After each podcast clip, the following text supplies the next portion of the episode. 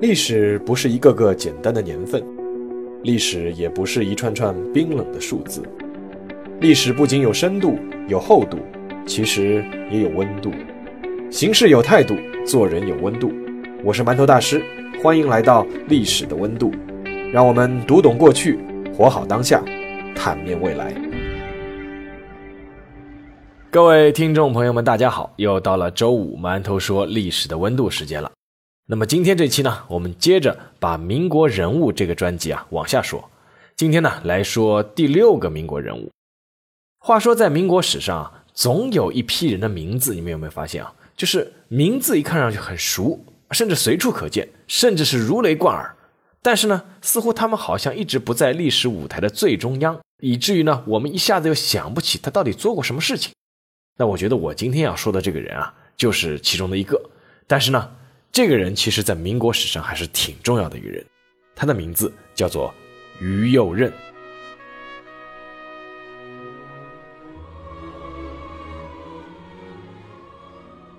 让我们先回到一九六四年的十一月十日，这一天呢，于右任去世了。在于右任去世以后呢，他的保险箱被人打开了，因为他在逝世以后啊，大家都没有找到他的遗嘱。考虑到于右任可能会把遗嘱放在保险箱里面，于是呢，于右任的长子于望德便和当时台湾所谓的监察院副院长李嗣聪，还有秘书长乙硕，还有立法委员陈仓波等人一起，就打开了他父亲的保险箱。那保险箱一开，众人都傻眼了。为什么呢？因为里面没有钱财宝物，没有股票证券。大部分都是于右任生前的重要日记和信件，剩下来的呢，就是一批账单。这批账单是什么呢？是于右任的三儿子于中令出国留学借的学费的账单，借副官宋子才的数万元账单，等等等等。还有呢，就是于右任的夫人高仲林早年为他缝制的一双布鞋。那于右任是谁呢？他是堂堂的国民党元老。从一九三零年开始到一九六四年，他是足足做了三十四年的国民党监察院长。而作为中华民国中央政府的最高监察机关的一把手，于右任在自己保险箱里面留下的，就仅仅是一堆欠别人的账单而已。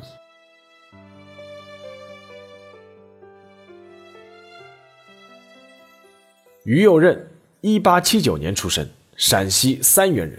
原来呢，于右任的名字呢叫于伯询，字诱人，就是那个诱惑人的诱人啊。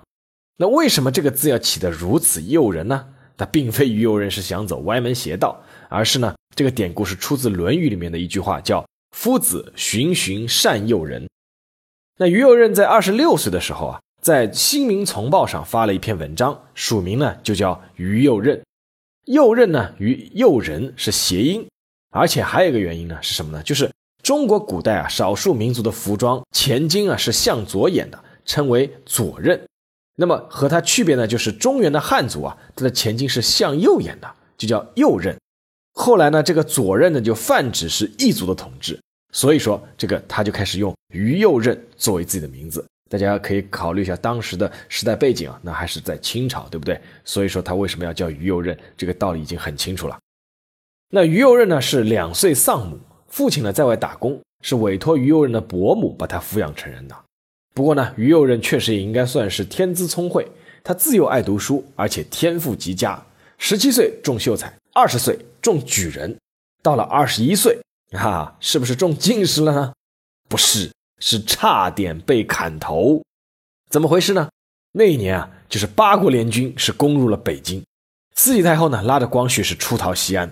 那血气方刚的于右任呢，给当时准备恭迎圣驾的这个陕西巡抚岑春轩写了一封信，他是表达了自己作为一名普通的陕西老百姓对地方父母官的殷切期望。什么期望？就是手刃西太后。结果这封信啊，被他的同学是苦苦拦住，是没有能发出去。一时无处宣泄的于右任啊，就把自己的头啊剃了个光头，然后光着膀子，提了把大刀。然后以一副对联为背景啊，照了张相。那那副对联写的什么呢？上联是“换太平以锦雪”，就是头颈的雪；下联呢是“爱自由如发妻”。结果呢，信是没发出去，但是于右任这张半裸照落到了三原县的县令的手里。再加上后来于右任啊又印刷发行了自己的诗集，叫做《半哭半笑楼诗草》，里面呢有一句话叫什么呢？叫“女权滥用千秋界，香粉不应再误人”。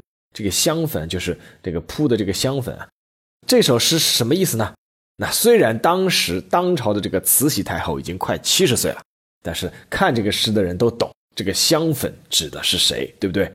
于是呢，于右任就被定性为革命党，就被通缉了。这个通缉的文上写的是叫“无论行抵何处，拿货即行正法”。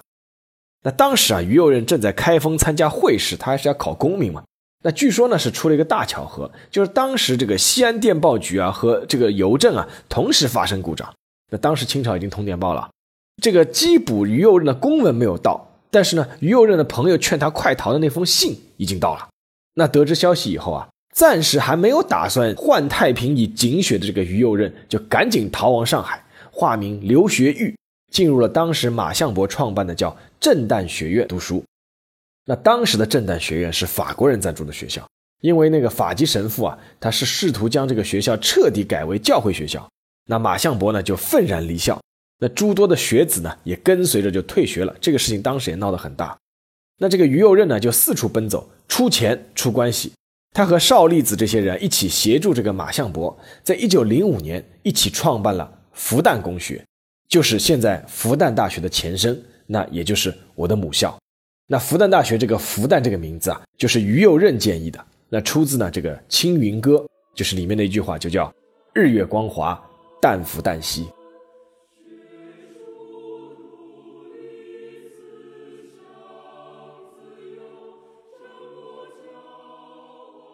一九零六年，于右任呢在日本认识了一个很重要的人，名字叫做孙中山。然后呢，于右任就加入了一个很重要的组织，叫做同盟会。那于右任后来之所以会被称为叫国民党元老，这个原因呢就是由此而来。不过呢，在成为了真正的革命党之后啊，于右任还是没有准备换太平以警血，因为像他这样的人啊，有比枪和炸弹更拿手也更有效的东西，什么呢？就是。笔。一九零七年，于右任在上海创办了平生第一份报纸《神州日报》，所以说报人于右任由此就名闻天下。这张《神州日报》上来就骨骼清奇，它这个报纸上头版用的这个年份的纪元啊，就和别家的报纸不同，因为当时其他的报纸通通的是用的清朝皇帝的年号，比如说是宣统多少年、光绪多少年，那那个《神州日报》呢，它就不使用这个皇帝纪年，它用的是公元纪年。就是一九零几年，是让当时的人是耳目一新。现在看起来好像很正常，但当时还是让人耳目一新的。而这张《神州日报》报纸的内容呢，也采用大量针砭时弊、立场鲜明的稿件，那一时之间是洛阳纸贵。不过呢，《神州日报》才创刊三十七天，就遭遇了当时福州路上的一场离奇火灾。那说到这里，上海的这些马路啊，其实都是有自己的职能的分布的。比如说，当时那个我我原来那个报社在的叫汉口路，那就叫报业一条街。当时是申报馆啊，什么都在上面，新闻报啊都在这条街上。那福州路呢，当时是叫四马路，三马路是汉口路。那四马路呢，福州路呢，当时是书局啊，也有些报馆。到现在，福州路仍是叫文化一条街，所有的书香笔墨啊，包括上海书城啊，都在福州路上，这都是当时流传下来的。好，这里扯开了啊，说这个《神州日报》啊，才创刊三十七天。就遭遇了福州路上的一场离奇火灾。那这个报社从内到外是被烧得干干净净。虽然是报社是保了火险的，马上就恢复了生产，但是呢，这张报纸的凝聚力啊已经受挫了，而且开始有了内讧。最终呢，于右任选择是拍屁股走人。结果呢，他在《神州日报》呢是一共前后是待了八十天。不过呢，尝到了这个办报起名志的甜头的这个于右任啊，在一九零九年又创办了《明乎日报》。他宣称的宗旨是什么呢？就是以民请愿为宗旨，大声疾呼，故曰民呼，辟淫邪而正民气。那《民呼日报》呢，延续了于右任在《神州日报》上针砭时弊的勇气还有态度，文笔是尤其辛辣。比如说那一年甘肃大旱，那当时的陕甘总督申允却连着三年瞒报灾情，结果是造成甘肃省内是竟然是人人相食，就是人吃人。当时啊，《明湖日报》立刻就刊登了一篇文章，叫《如是我闻》。里面有一段话是这么写的：说一饥饿老妪，就是一个老妇人嘛，让女儿到野外寻草根回来充饥。女儿抠的手指出血，只得一把草根回来，而母亲已无踪影，唯见地上一滩血，原来被人吃了。该女悲得昏死过去。第二天未出门，香菱推门探看，只见地上一堆骨节，他又被人吃了。听上去真是毛骨悚然啊！然后呢，《明湖日报》随后还在这篇文章以后发了一个点评，什么呢？里面有一句话叫“参允”，就是这个陕甘总督，参允之肉较玉肥百倍，甘民竟不剖食之。义者甘民虽恶，犹择人而食乎？这句话什么意思呢？就是这个陕甘总督参允这个肉啊，肯定比这个老妇人要肥百倍啊。但是这个甘肃的民众啊，老百姓竟然不去吃它，为什么呢？就是。甘肃老百姓虽然饿，但是他还是挑人的。就是你这个人实在是太可恶、太毒了，这吃都不要吃。那这个评论还是真的是还是挺辛辣的。那像这种报道、这种文笔，读者当然要看。《明湖日报》的销量呢也急剧上升。不过呢，当然也是得罪了当局，尤其是得罪了这个陕甘总督申允。那《明湖日报》后来就曾经组织过一次赈灾活动，这个申允啊，随后就和上海的道台叫蔡乃煌这些人就勾结。他是诬陷于右任是侵吞赈灾款，于是就将这个于右任是逮捕入狱。那一个月呢，就提审了七次。然后呢，为了营救这个老大，这个自己的老大于右任啊，《明湖日报》只能在当局的暗示下是自行停刊，就是你要么你老大放出来，对吧？但是有条件的，你这张报纸关掉。所以说，这张《明湖日报》一共是生存了九十二天。那于右任虽然是没有锦血换太平，但确实呢是把硬骨头。出狱没几天。他又创办了《明喻日报》，就这个呼吁的吁。那名称的来由呢，就是“民不能言，则唯有喻耳”。而且呢，细心的人不难发现，这个“喻”啊，口字边旁一个“鱼”，就是于右任的口在说话。那和《明户日报》一样，这个《明喻日报》依旧是揭露黑暗，而且是敢把锋芒直接指向日本。那当时的日本已经开始对中国暴露出非常大的野心了。那一九零九年十月二十六日，日本著名的首相伊藤博文被朝鲜志士安重根在哈尔滨刺杀。那这个伊藤博文之死，我在那个馒头说的微信公众号也写过，有兴趣的读者可以去看一下。当时啊，上海数十家报纸是大多是默不作声，只有《明喻日报》在显著位置刊登消息，并且称这个伊藤博文为大混蛋，称他是死有余辜。结果这个日本当局是暴跳如雷，要求上海当局立刻查封《明喻日报》。所以说这张报纸啊只生存了四十八天。中国人说啊，叫过一过二不过三，但是过一过二偏偏还要过三的这个于右任啊，在一九一零年的十月十一日，在上海又创立了《明利报》，就立正的立，然后呢，请来这个宋教仁做主笔，在报纸上开出了叫《明贼小传》，专门写清朝的贪官污吏，为辛亥革命的发起是起到了很大的推动的作用。那值得一提的是啊，于右任专门教导当时自己报时的新闻记者。说要有新闻道德，他提出一句话叫什么？叫为维护新闻自由，必须恪守新闻道德。新闻道德与新闻自由是相辅相成的。没有新闻道德的记者，比贪官污吏还要可恶。那这句话，说实话，我自己原来是媒体人，现在是算前媒体人、自媒体人吧。我觉得在现在自媒体诸多、那互联网已经打破传媒渠道的今天，我觉得还是让人能够有振聋发聩的感觉。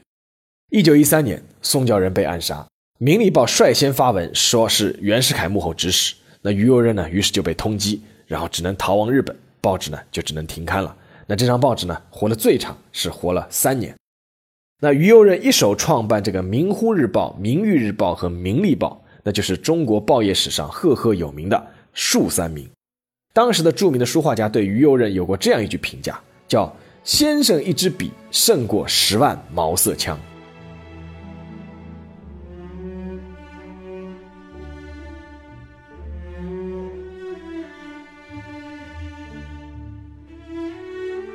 于右任呢非常善于写诗和作赋，但是呢，相比更有名的呢是于右任的字。于右任最擅长的是草书，有当代草圣的称号。一九三二年，于右任发起成立叫草书研究社，创办草书月刊，将篆书、隶书、草书、行楷、融会打通了魏碑，自成一家，每个字呢都有各自的意境。那于右任呢，他也爱写字。年轻的时候啊，于右任就经常背着一个搭连袋子，里面呢既不装衣物，也不装钱财，就装两个印章，然后有人来求字呢，他提笔就写，写完盖章，分文不取，而且他写字不看人，也不分贵贱，更不会什么惜字如金啊。像我们现在有些所谓的书法家，他为了确保自己的字的价格能够不跌下来，能够卖得贵，他就会限制自己写字，对吧？那像于右任的话，贩夫走卒来讨字呢，只要于右任喜欢，他是来者不拒。但是如果碰到他不喜欢的人，哪怕你再是达官显贵，他怎么讨也不给。比如说于右任就很不喜欢宋子文，宋子文曾专门准备了一个精致的扇面，托人请于右任题字，于右任就是不肯写。但是呢，于右任在饭馆吃到一道好吃的菜，他提笔就会给店家写一块匾额，甚至女服务员问他讨字，他也愿意提。曾经有个著名的段子啊，当然这个段子是不可考证的，说是于右任啊有一次是酒宴喝醉了，然后呢一个人已经明明问于右任讨过字了，想趁他喝醉的时候怕哎可能是不记得了对吧？再问你讨一幅，因为好卖钱嘛，甚至对吧脸上有光嘛。那个于右任呢没想到他记得清清楚楚，他心里面很生气，于是呢就提笔写了一幅六个字的条幅给他。那六个字什么呢？就是不可随处小便。结果呢，于右任的这个秘书长王路一啊，等那个酒席散了以后，就悄悄建议那个人说：“哎，你把这个六个字，对吧？看上去好像很丢人，你把这个六个字单独裁开来，重新拼凑一下。”结果那个人听了，就裁开了以后重新拼凑，结果呢，拼出一副意味深长的警句，他就挂起来了，叫什么呢？叫“小处不可随便”。那这个段子很有名啊，但是确实不知道真假。那后来呢，于右任到了台湾以后呢，很多人都假冒他的名啊去卖字。那于右任的下属知道后呢，就表示要严惩，但是于右任特地关照说：“哎，不要为难他们。”有一次啊，这个于右任在马路上看到一家商店的匾额，就是提了个字，假冒他的字嘛，就说是于右任提的。结果呢，于右任就走进这个店里面说：“哎，你把外面这个匾额给摘下来，我给你重新写一副。”结果于右任就真的写了，而且分文不肯收。那于右任呢，他题字是不看人的，对吧？谁都肯提，但是他提的字却是不随意的。他给张大千提的字是叫“富可敌国，贫无力追”。他给蒋经国提的字呢，就是当时在台湾，于右任已经看出来蒋介石要让蒋经国给接班了。那于右任给他提的字什么呢？叫“既利”，就利益的利啊，“既利当继天下利，求名应求万世名”。那这个其实也是对蒋经国的一个告诫，也是个期许吧。那于右任的复旦校友黄继禄赴台后是掌管教育，那于右任给他提的字呢是。将中国道德文化从根救起，把西洋科学文明迎头赶上，这还是对的很工整啊。他为当时南洋当地的一座关帝庙提过一副对联，那特地他是用白话文写的，上联是“忠义”二字团结了中华儿女，下联是“春秋”一书代表着民族精神。那虽然是白话文，我们看还是真的是提的很工整。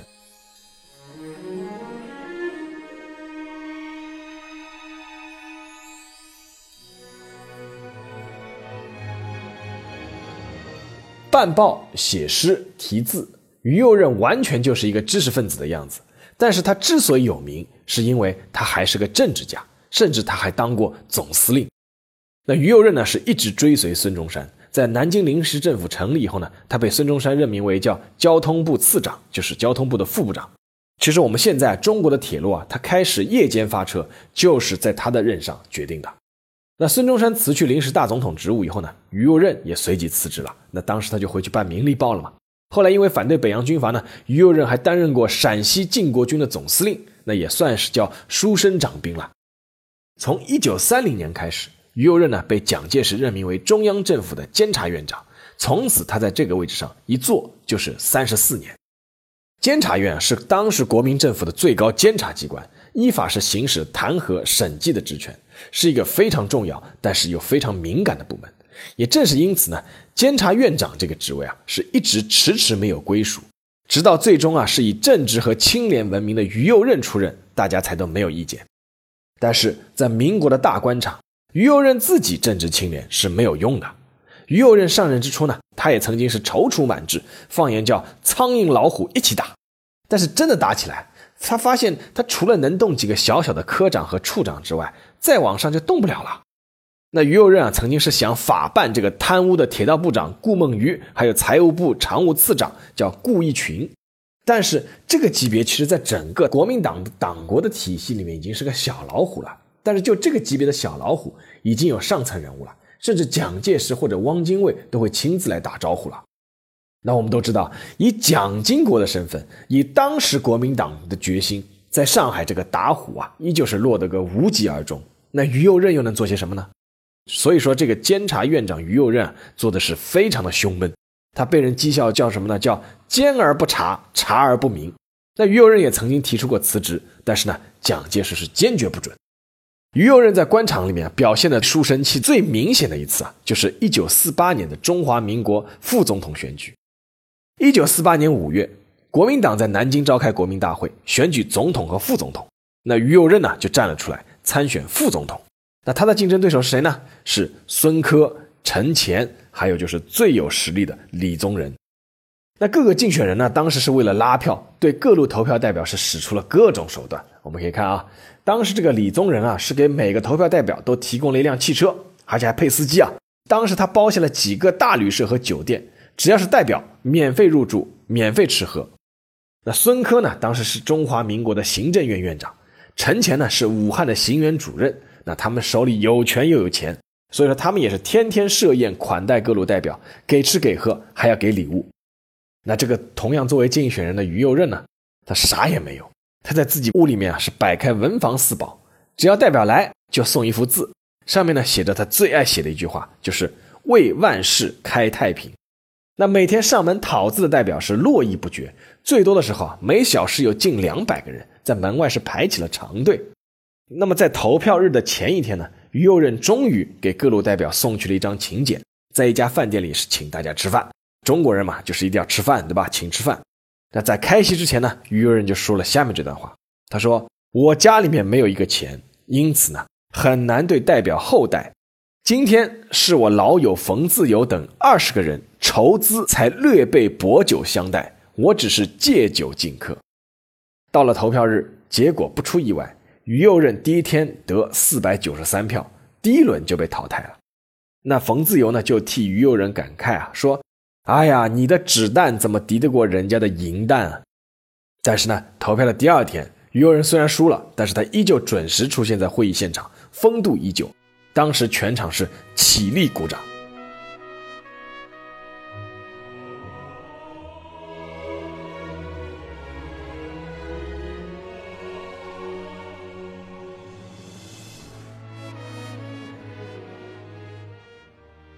那和政治走得近呢，就难免会受政治所累。一九四九年四月，国民党在大陆是已经是一溃千里。国共和谈呢，在北京举行。当时的代总统李宗仁呢，原本想派一直主和的于右任一起去北京，一起去参与和谈。但是呢，国民党的和谈首席代表张治中认为，于右任留在南京更有利于促成南京政府批准和谈。那当时的周恩来啊，其实是很希望于右任也到北京的。后来得知他不能来以后呢，就非常失望，只能托于右任的女婿去转告于右任，说什么呢？说如果国民党拒绝和平协定，请先生在南京不要动，到时候我们攻破长江，会派飞机接先生来北平。那于右任得到口信后呢，据说曾经说过一句话，叫“文白先生害了我”。这个张治中啊，在这个和谈里面到处被人骂。我们记得小时候看的《开国大典》，一句最熟悉的台词就蒋介石说：“这个文白无能，丧权辱国，对吧？”那个于右任也说：“这个文白先生害了我，他不应该阻止我去北平，因为啊，于右任知道当时他身边已经都安排了监视人员，他是不太可能再留在大陆了。”于右任呢没有料错，一九四九年四月二十日，解放军发动渡江战役，国民党苦心经营的千里江防是一触即溃。四月二十一日，于右任就被人从南京转移到了上海，随后呢又辗转到了重庆。最终在十一月二十九日离开大陆，飞往台湾。关于于右任是否是自愿去台湾呢？到现在其实还是有争论的。但是呢，有一个细节，就是当时啊，国民党的高层如果已经决定去台湾的话，会事先就安排他的家属先赴台湾的，而且这也是规定。但是于右任直到去台湾的时候，他的夫人高仲林、他的长女于之秀等等，他的所有的亲属依旧还是留在大陆。这也导致了于右任和他的一家人从此就再也无缘相见。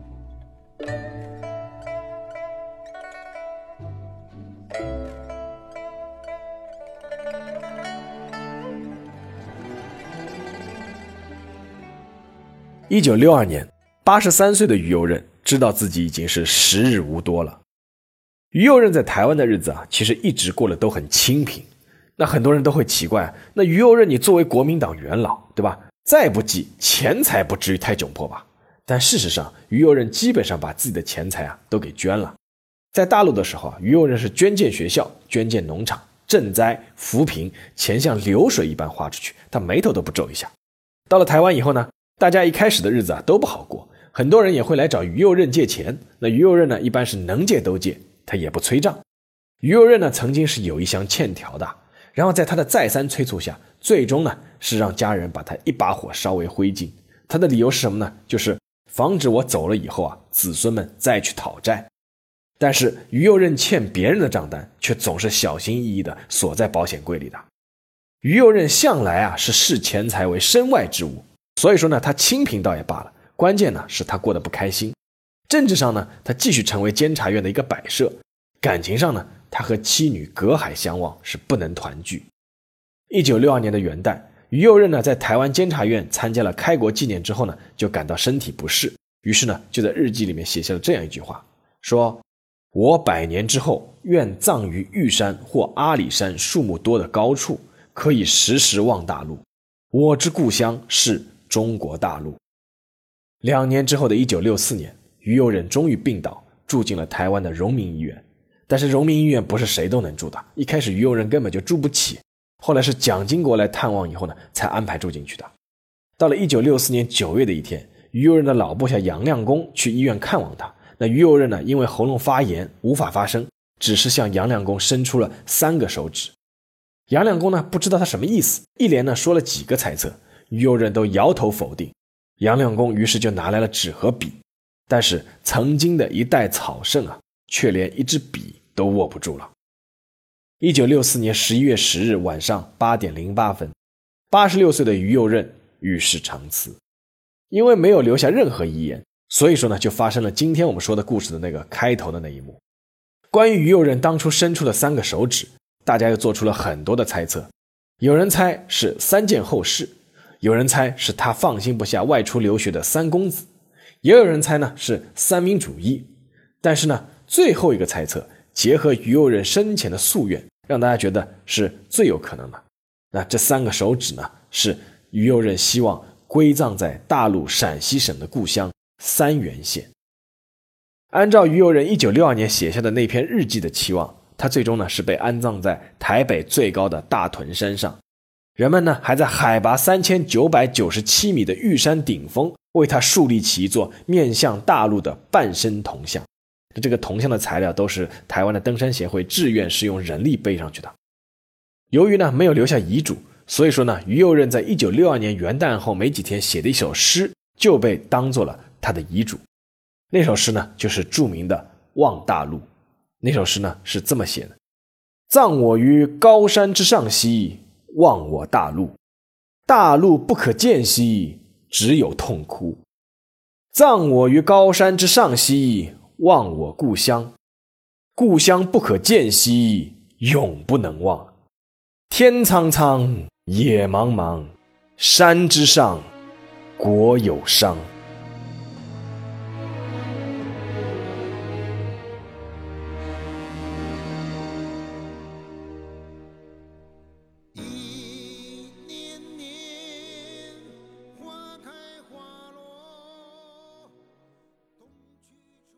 好，那下面进入馒头说的时间，说说我自己的感想吧。严格来说呢，于右任应该不能算是名士，为什么呢？因为中国传统认知中的这个名士啊，是出名但是不能出仕的。这个出仕就是做官嘛。于右任呢是做了三十四年的这个监察院长，但是呢，我又实在找不出适合形容于右任的词，对吧？你说他是书法家、教育家、政治家、报人，都只能形容出他的一面而已。啊，对了，于右任还喜欢美食，他还是一个著名的美食家。那鉴于于右任那个监察院长基本上也当的是有名无实的，所以说呢，我觉得还是用广义上的名士来形容他，似乎更妥帖一些。说起这个名士啊，大家自然会想起这个魏晋风度。那这个魏晋名士他们有的，其实于右任都有啊，诗情啊，文采啊，书画啊，生活趣味啊，高雅格调啊，纯洁品性啊，等等等等。但是呢，和魏晋名士这个上空谈这个风气不同的是，于右任是脚踏实地的，他是入世的。无论是办报还是办学，无论是做官还是做人，于右任都是尽心尽力，而且呢是竭尽所能。归隐山林，纵酒高歌，固然是惬意，而且是显风度的。但是更让人尊敬的是怀一颗悲天悯人之心，尽己之力为苍生增一份福祉。这也可能就是于右任的人格魅力所在吧。自同盟会创始至今，国民党内的诸多人物能够在海峡两岸引发一致认同的，其实是不多的。那国父孙中山肯定是算，那于右任也算是一个了吧。好了，那今天的节目就到这里。如果想了解更多的历史有温度的故事，请关注我的微信公众号“馒头说”。那还有呢，大家也可以购买我的《历史的温度》的书一到四。感谢大家支持，那我们今天的节目就到这里，我们下期再见。